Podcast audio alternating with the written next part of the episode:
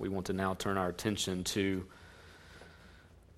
the importance of the Holy Spirit in our lives as we turn to God's Word here in Galatians. Let's pray together as we open His Word. Father, we do pray now. We ask uh, in faith that as we talk about the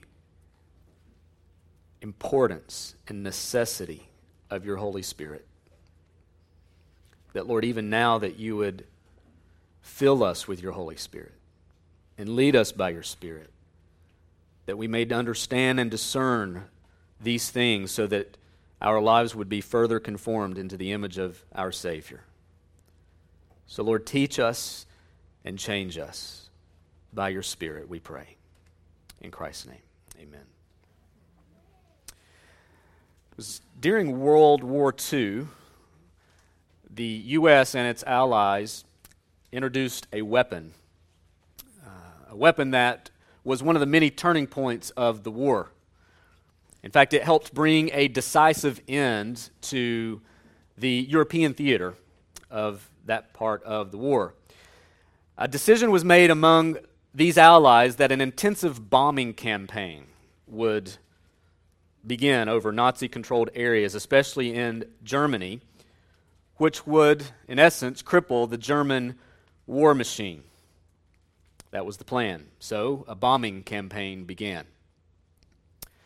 It was decided that in this particular campaign that England would lead the bombing campaigns at night while the US would lead these campaigns during the day. Now I'm not sure how we drew the short end of the stick being in the daylight and exposed. I think they were probably still bitter over the revolution. That's my speculation. However, that's the way it was set up. But it did not take long, did not take long to realize that this effort to bomb Nazi Germany would come at great cost. In fact, many bombers were shot down. On one particular day, there was as many as 60 lost. 60. But things began to change in 1944. The 8th Air Force, who performed largely performed these bombing raids, were given a special weapon in this campaign to help. And this particular weapon was known as the P 51 Mustang. It was a well made, highly durable, quick fighter that could fly at high altitudes and maintain those altitudes for up to eight hours at a time. And so it was the perfect aircraft, the perfect tool, the perfect weapon both combat and attack and protecting these great bombers. So in 1944, these bomber units began being escorted by these P 51 Mustangs. And things began to change drastically. Casualties were greatly reduced. The bombing raid became a power punch in the German gut, so to speak. and the war began to take on a new shape. The bomber crews would often refer to their P 51 escorts as, quote, their little friends. Well, we know that World War II has come and gone, but there continues to be a war today. And I'm not talking about the war on terror, that does exist. I'm talking about a war that has been fought for centuries. And it's a war that we don't necessarily see as much as feel the impact, the internal impact on a daily basis. Because this war that I'm talking about is a spiritual war. And for the Christian, this war is quite intense. It is an intense battle that we encounter and experience on a daily basis.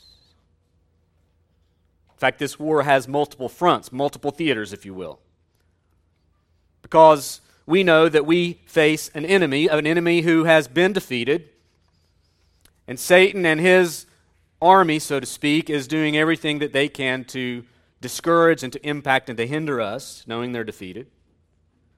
We know the world, which is under his sway, so to speak, is, is also against us.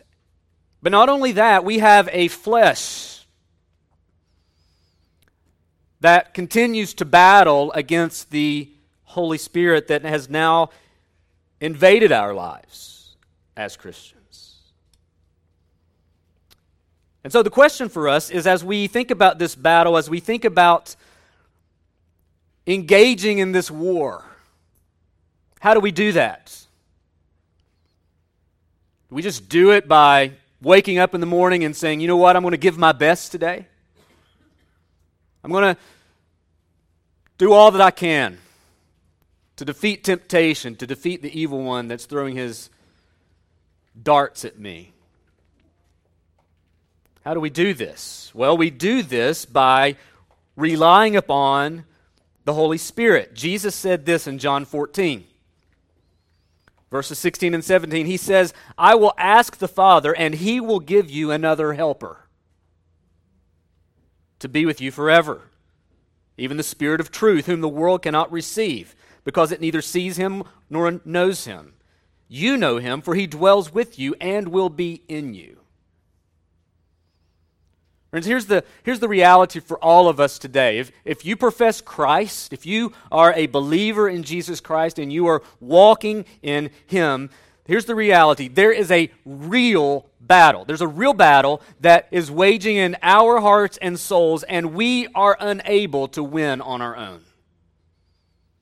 And if you're here today and you're not a Christian, there's a battle that you're most likely oblivious to that will destroy you and you will never defeat it on your own.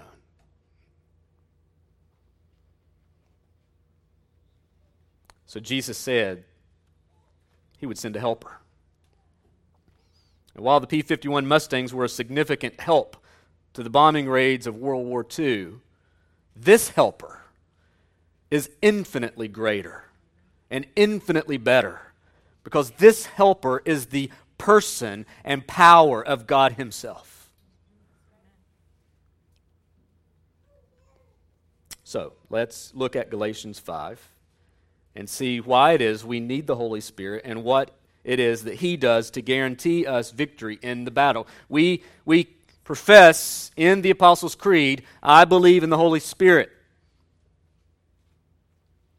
I think the Holy Spirit sort of took a little punch there in the creed. He didn't get much credit, much recognition, but creeds can only be so long, I guess. Well, why do we believe in the Holy Spirit?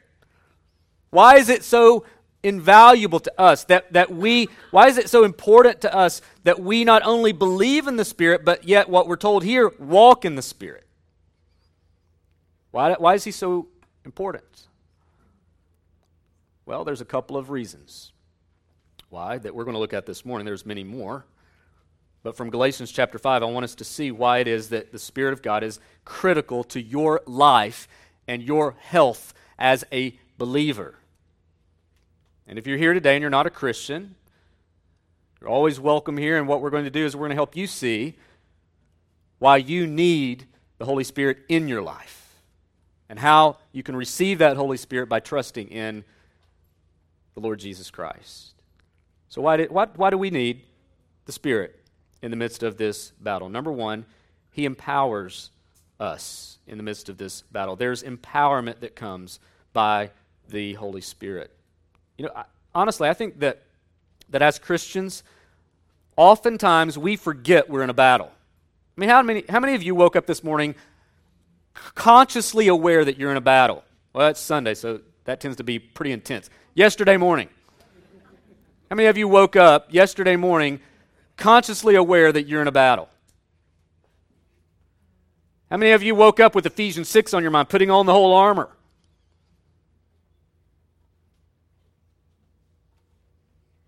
Paul describes this battle as being between our flesh and the spirit here in this particular context. He says, I say, walk by the Spirit, and you will not gratify the desires of the flesh. For the desires of the flesh are against the Spirit, and the desires of the Spirit are against the flesh. For these are opposed to each other to keep you from doing the things you want to do. There's the battle. As a Christian, there's the presence of the Holy Spirit, but yet there's the lingering presence of the flesh, this side of heaven. And they are opposed to each other. Those hardships that you go through on a particular day, you tend to point to other factors. Well, so and so, if they didn't exist, my life would be a whole lot easier. This circumstance didn't happen. If that didn't, does the Bible not tell us that our battle is not against flesh and blood? There, there, there is a real battle taking place, and it's not people that stand opposed to you. Well, there are probably people that stand opposed, but, but there's an underlying cause of that.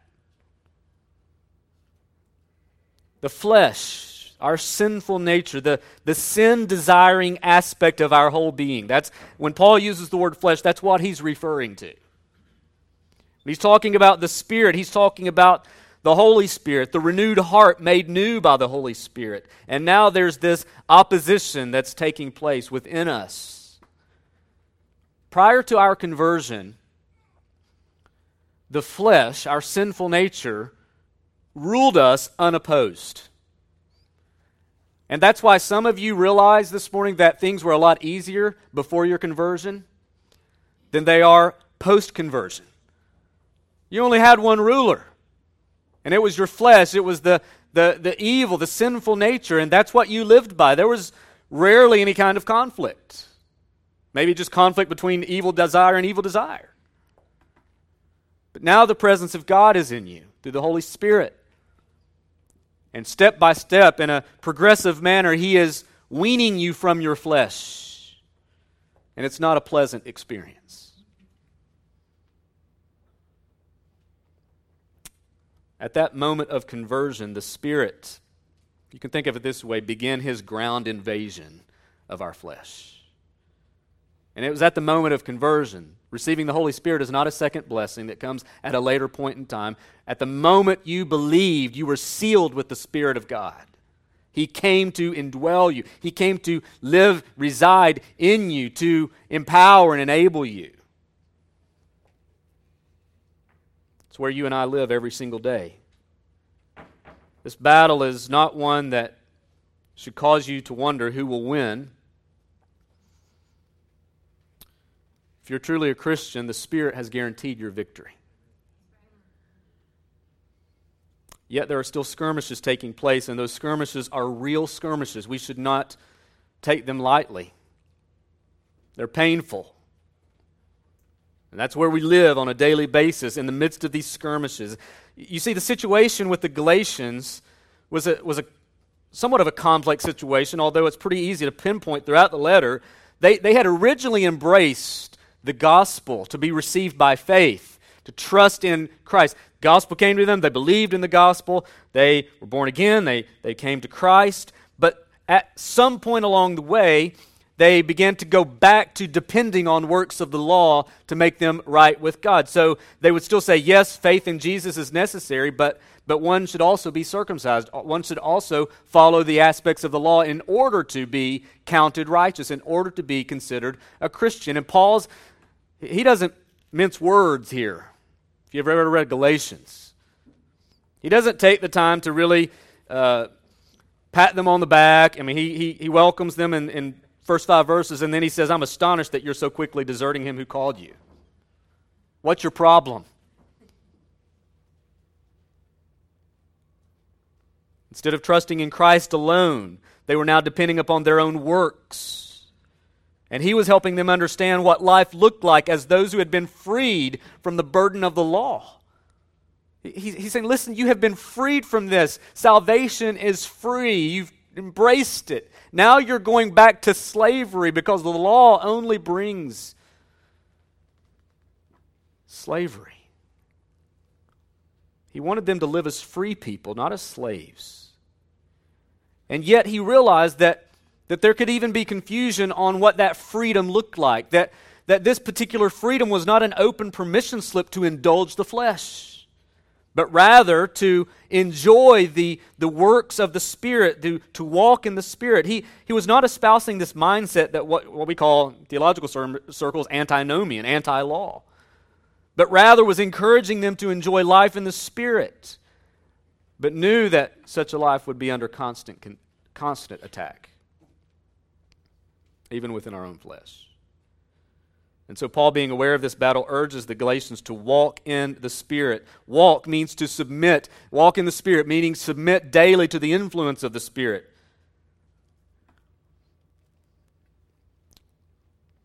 So, what happens?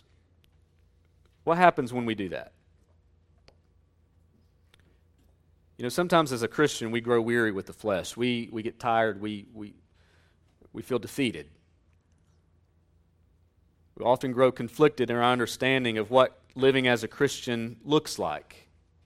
Some think, maybe this is you, I don't pretend to be a mind reader, but I know some Christians think, and it's very tempting to think this way, that as a Christian, if, if I become a Christian, then, then all of these struggles that I, I struggle with, surely they'll go away.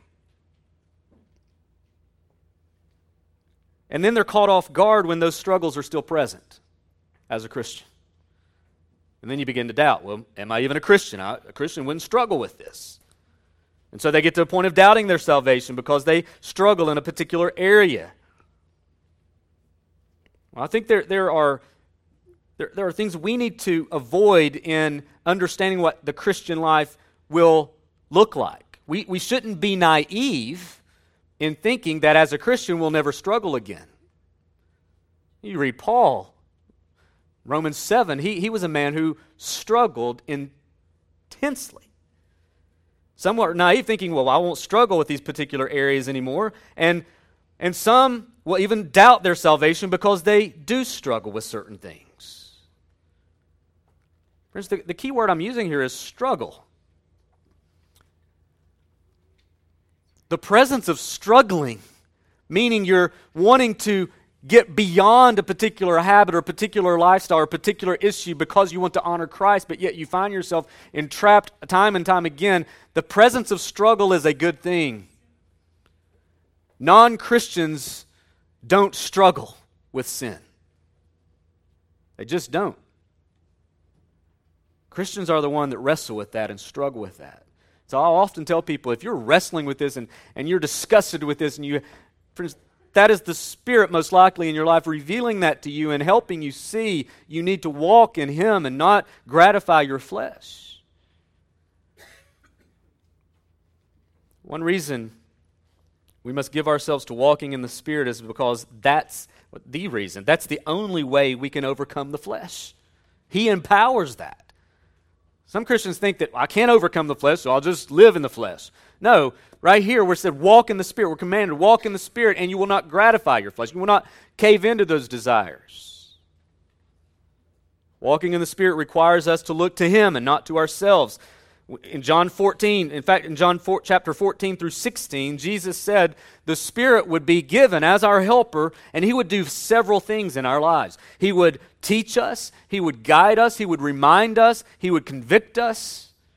His presence to help us comes in very practical ways as He does these things. So if you're a Christian, if you're a Christian and you are living life as a Christian, you, you know, based upon God's Word, that the Spirit of God is present in you now. He is. You have the Holy Spirit. And oftentimes, there will be in the midst of this struggle, the, the need for us, the, the, even before the struggle, for us to cry out for God to give us power and strength instead of looking in. What can I do? If I would just do these seven things, I would quit sinning. If I would just do this and that, if I would just surround my people with, or surround myself with these kinds of people, not these kinds of people, all of those things, yes, are helpful. But friend, if you're not looking to the Spirit of God, you will stumble and you will fall. You must look to the Spirit of God and walk in step with the Spirit of God, or you will fall. It's just that simple. You know, oftentimes we will be in the midst of the struggle and we will ask for God to give us power and strength. How many of you have ever prayed that? Everybody raise your hands. Lord, give me power and give me strength. That's actually a wrong prayer. He's already given you that. You have the Spirit, don't you? Peter says that we've been given everything necessary for life and godliness. It's not a matter of us needing additional resources. that God's holding out on. He has given us everything. He has given us His Spirit. He's given us His complete revelation. He's given us everything that we need for life and godliness. Our problem is not the need for further resources. Our problem is that we are not accessing the resources He's already provided, namely His Holy Spirit. You know, as Christians, we're often too passive in this battle but we do have the responsibility to fight through the empowerment of the Spirit. Peter says in 1 Peter 2:11, "Abstain from the passions of the flesh." Colossians 3:5, "Put to death what is earthly in you." Romans 8:13, "For if you live according to the flesh, you will die." That's pretty straightforward. If you live according to the flesh, you will die. But if by the Spirit you put to death the deeds of the body, you will live. The Spirit of God is absolutely necessary to be empowered to walk in righteousness, to fight against sin. Why do you need the Holy Spirit? Because He is your life source. He is your strength. He is that which you need every single day to get you through, to, to, to present yourself in a way that's consistent with the character of Christ. It is the Spirit of God who equips you, who teaches you, who, who, who gives you these, these gifts to serve, to walk, to, to bring glory to God. He empowers. That's number one. Number two, he distinguishes.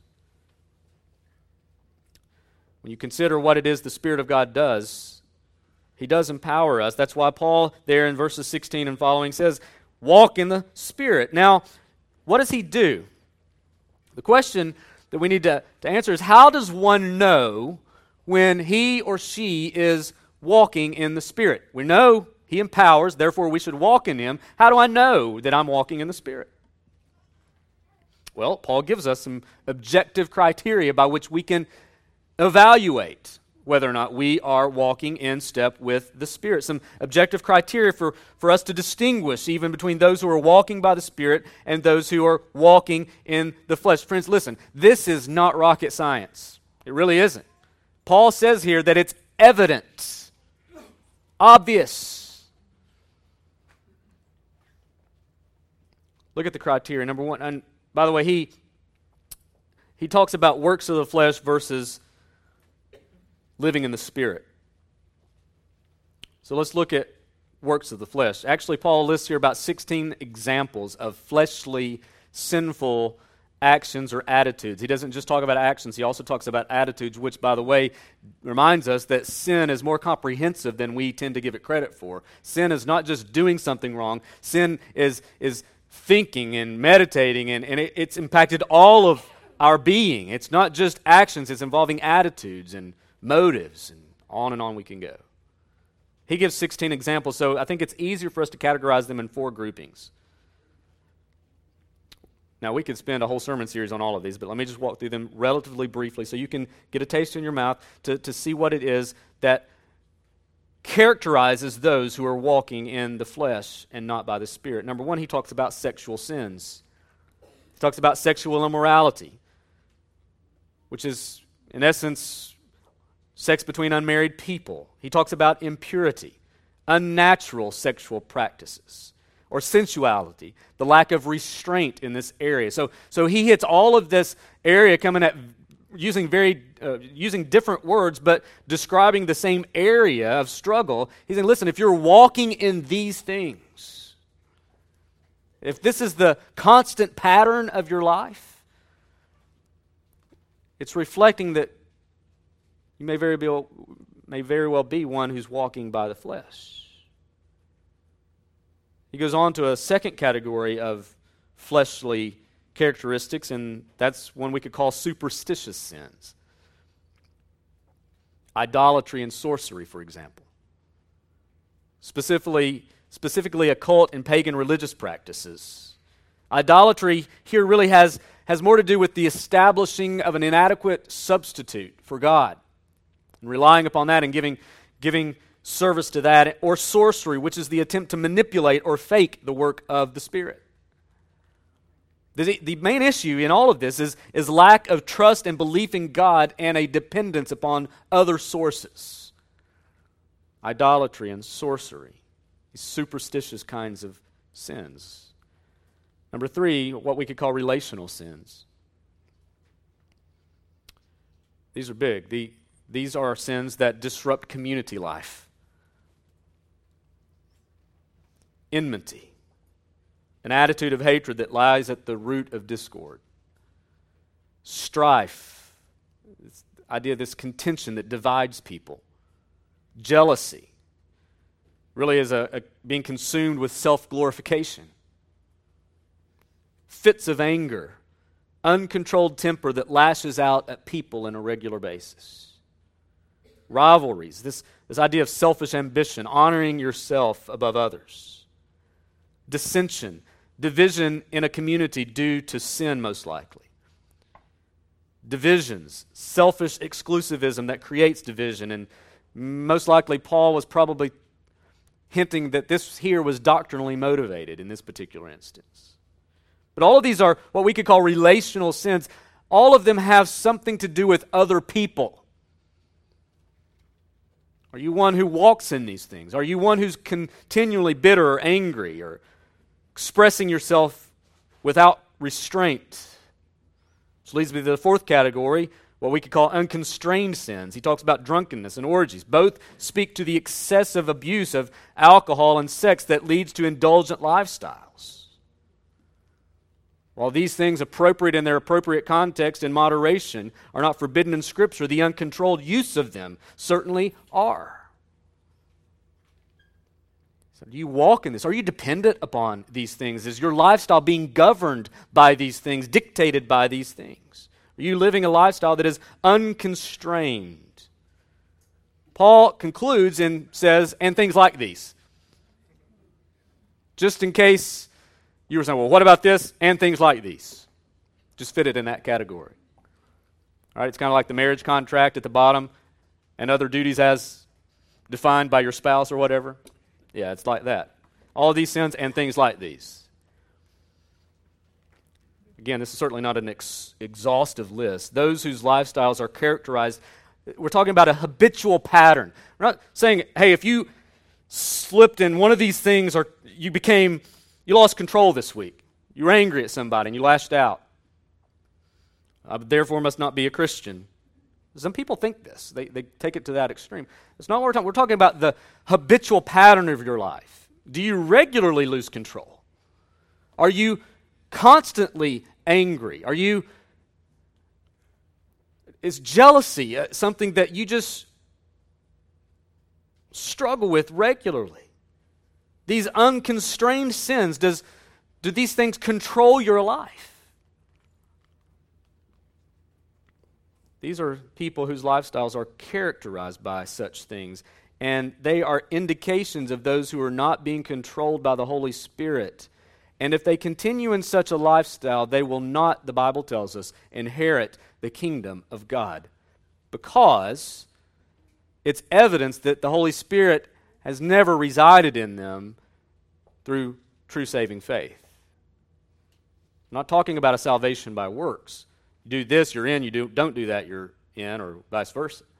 He's saying, listen, these are characteristics, these are objective criteria by which you can tell if one is walking in the power of the Spirit or not.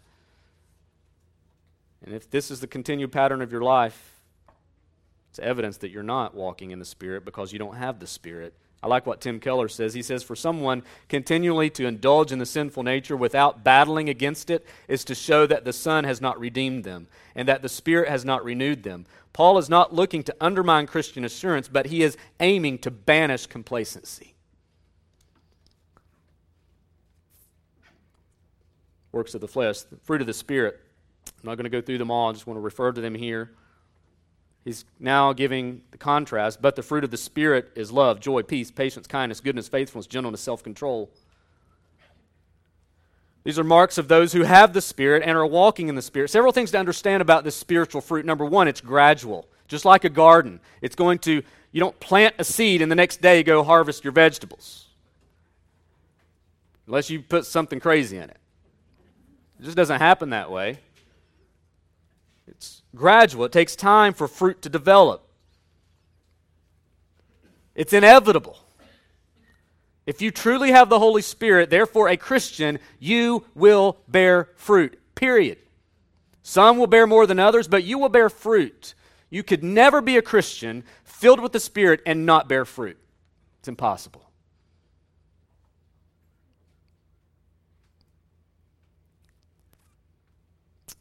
Again, to quote Tim Keller, he said, We are saved by faith, but not saved, but we are not saved by fruitless faith. Again, love, joy, peace, patience, kindness, goodness, faithfulness, gentleness, self control. These, notice here that whereas the works of the flesh were plural, the fruit of the Spirit is singular. These come as a package. This list is not here for you to pick out the ones that you're going to be characterized by. He's saying these are the ones you are character- to be characterized by. These are a package. One can't be seen in isolation from the others. Now, now listen, this is important. We could spend a longer time on this, and we probably need to, but let me just say this. These are not these are not qualities of behavior that you can produce in yourself.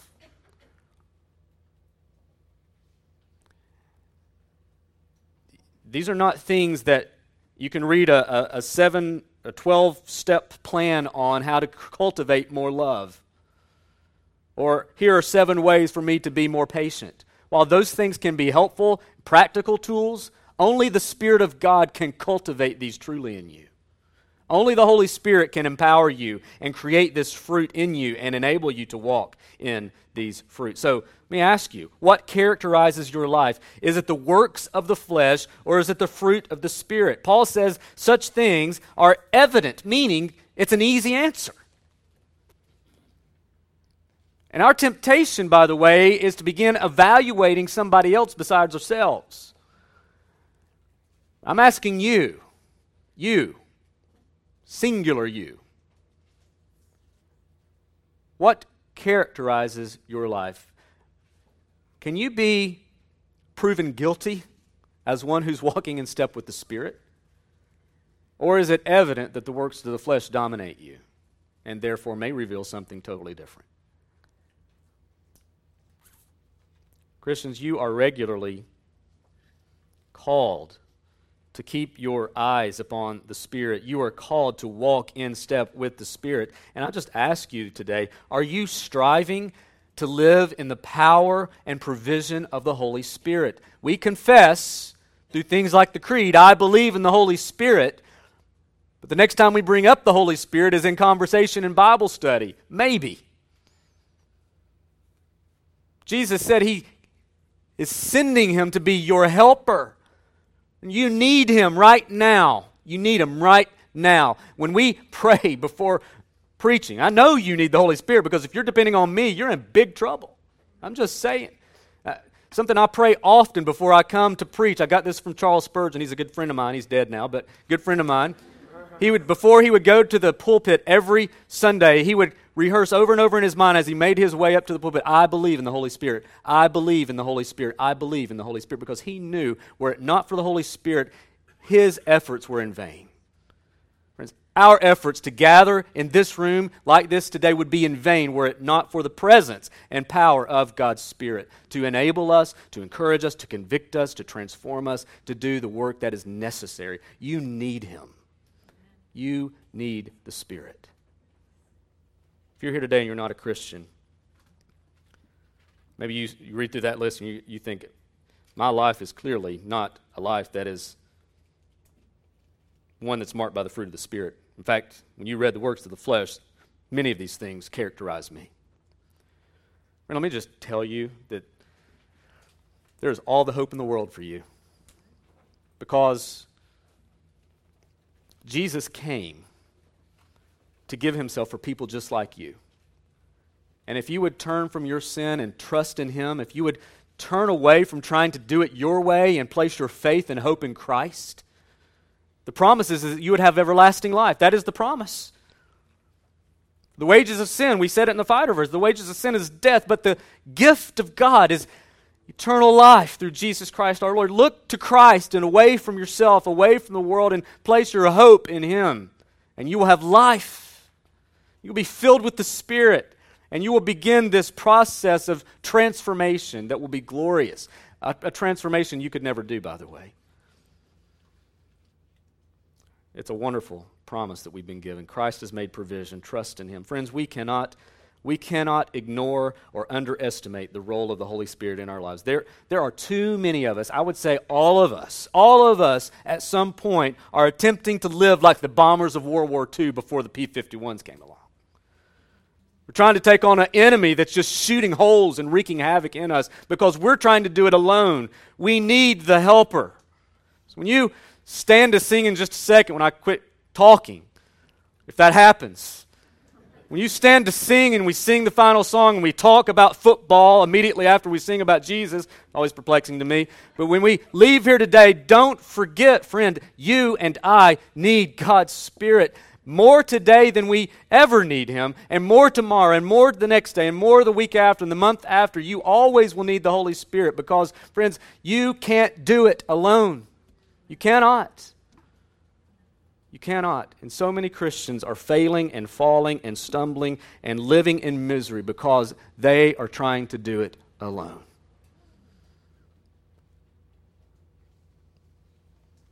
Friends, you've been given something infinitely greater than a fighter jet.